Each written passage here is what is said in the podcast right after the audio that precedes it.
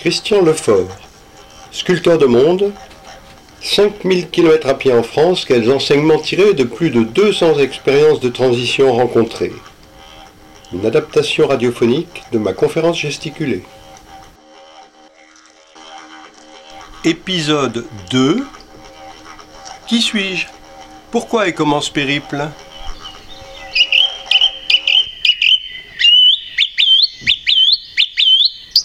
J'étais donc revenu sur la terre ferme pour poursuivre mon périple, mais je me rends compte que je ne vous ai absolument pas dit pourquoi je fais ce périple, ni qui je suis. Alors, voilà, je suis Christian Lefort, j'ai 73 ans.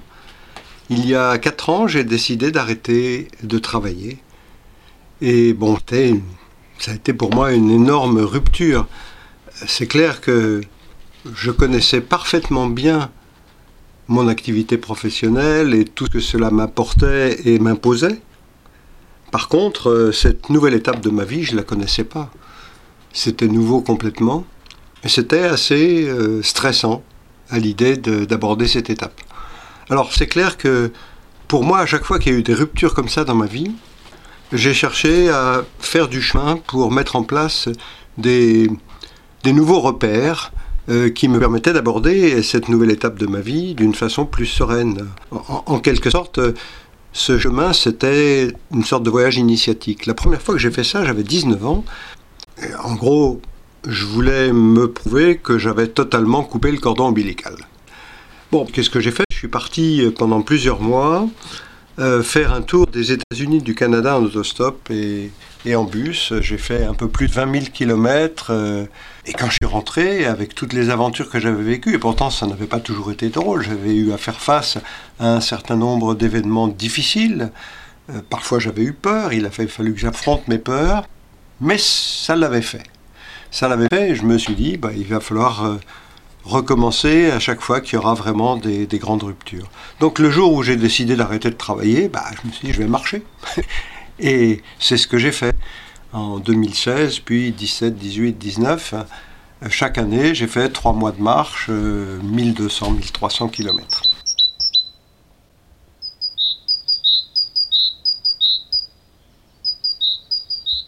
Cela, c'était essentiellement pour euh, répondre à une peur qui m'est personnelle, celle de la transition d'une étape de ma vie à une autre étape de ma vie.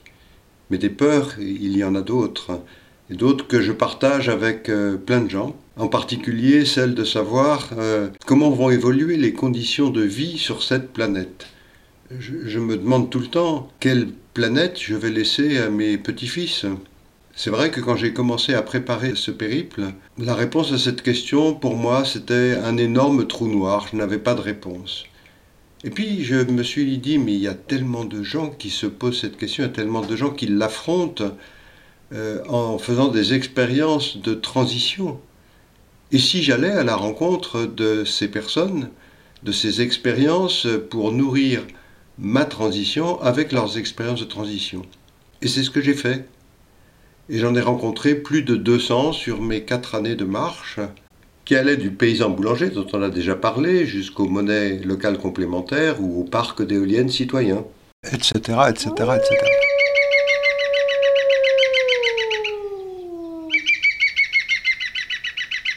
Qu'est-ce que j'ai envie de faire? Bah, J'ai envie de partager un peu avec vous à la fois l'expérience du marcheur et, et certaines de ces expériences euh, alternatives, expériences de transition, et les réflexions auxquelles ça m'a mené.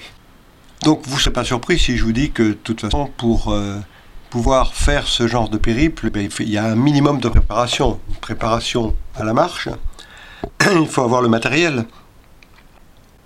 Et puis, et puis ben, il faut savoir où on va.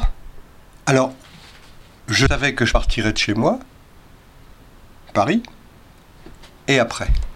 Pour en savoir un peu plus, c'est bien c'est effectivement le fait de rechercher les expériences alternatives qui m'a donné des indications plus précises.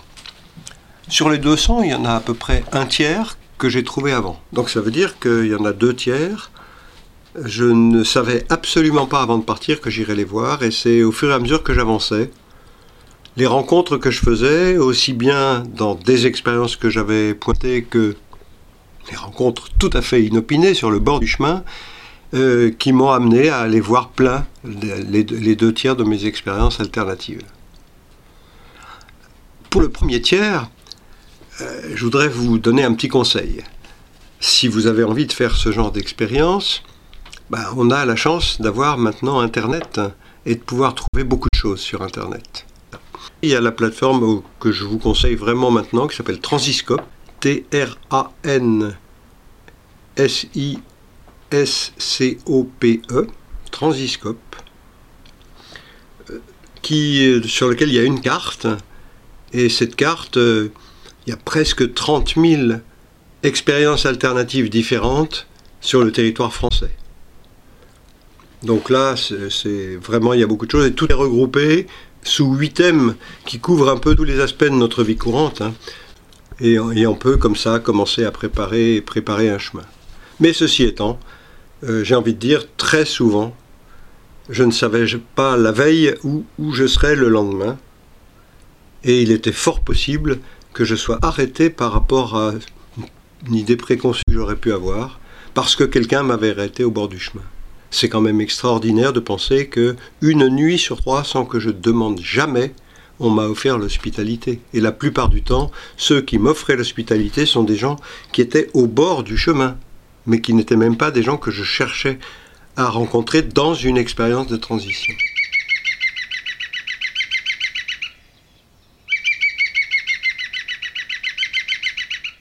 Voilà.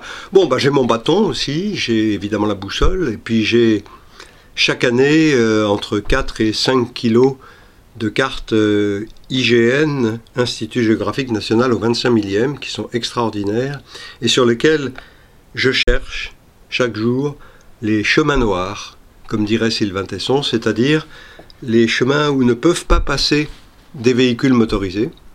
Normalement, ils n'ont pas le droit. Et où par contre, nous, on peut passer. Voilà, je n'ai plus qu'à marcher.